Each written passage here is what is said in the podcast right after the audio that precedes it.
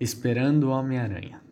O alpinista francês Alain Robert, 45, conhecido como Homem-Aranha, conseguiu driblar a segurança do edifício Itália, na República, centro de São Paulo, e escalar o prédio pelo lado de fora. Robert, que já subiu, já subiu nos cinco edifícios mais altos do mundo, já havia sido detido tentando fazer a escalada do edifício, que tem 151 metros de altura. Desta vez, acabou na delegacia e teve o passaporte apreendido. Quando foi preso, segundo a PM, uma multidão gritava para que ele fosse solto.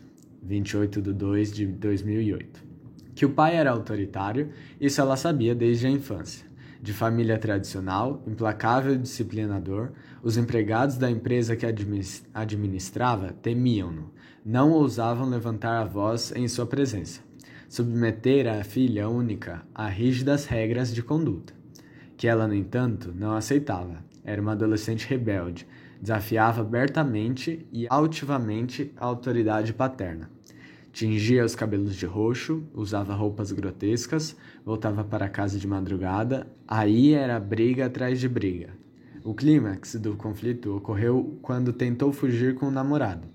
O pai foi buscá-la na casa de praia em que o casalzinho havia se refugiado e anunciou: dali por diante seria linha dura. E foi mesmo, linha dura. Linha dura não, duríssima. Todas as proibições anteriores vigoravam, mas uma que ele fez questão de salientar, a partir daquele momento a garota simplesmente não poderia mais sair de casa, teria de ficar trancada em seu quarto, no luxuoso apartamento em que viviam, no centro da cidade.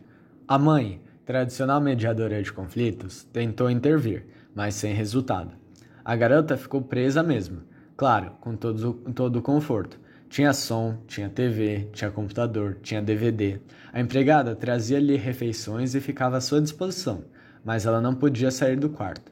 A reclusão era por período indeterminado.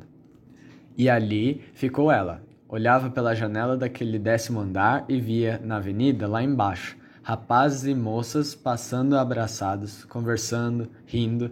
O que fazer? Gritar por socorro? De nada adiantaria. Afinal, se o carcereiro era o próprio pai, quem poderia libertá-la? Foi então que leu a notícia sobre o chamado Homem-Aranha, aquele francês que, para surpresa e entusiasmo de muitas pessoas, acabara de escalar um prédio ali por perto. Isso deu-lhe uma nova esperança, um tanto absurda, mas esperança. De qualquer maneira, a esperança de que o Homem-Aranha resolvesse escalar o prédio em que ela era prisioneira. E aí, quando ele passasse pela janela, ela gritaria no seu ótimo francês: Passara seis meses em Paris. Au secours, monsieur, salvez-moi. Ele a salvaria, claro, e a levaria em seus fortes braços até o solo, onde seriam saudados com aplausos pela multidão. Talvez até um romance nascesse daí. Bem, mas se isso acontecesse, a carreira dele estaria encerrada. Ela não poderia tolerar um namorado escalando prédios e olhando mulheres pela janela, de jeito nenhum.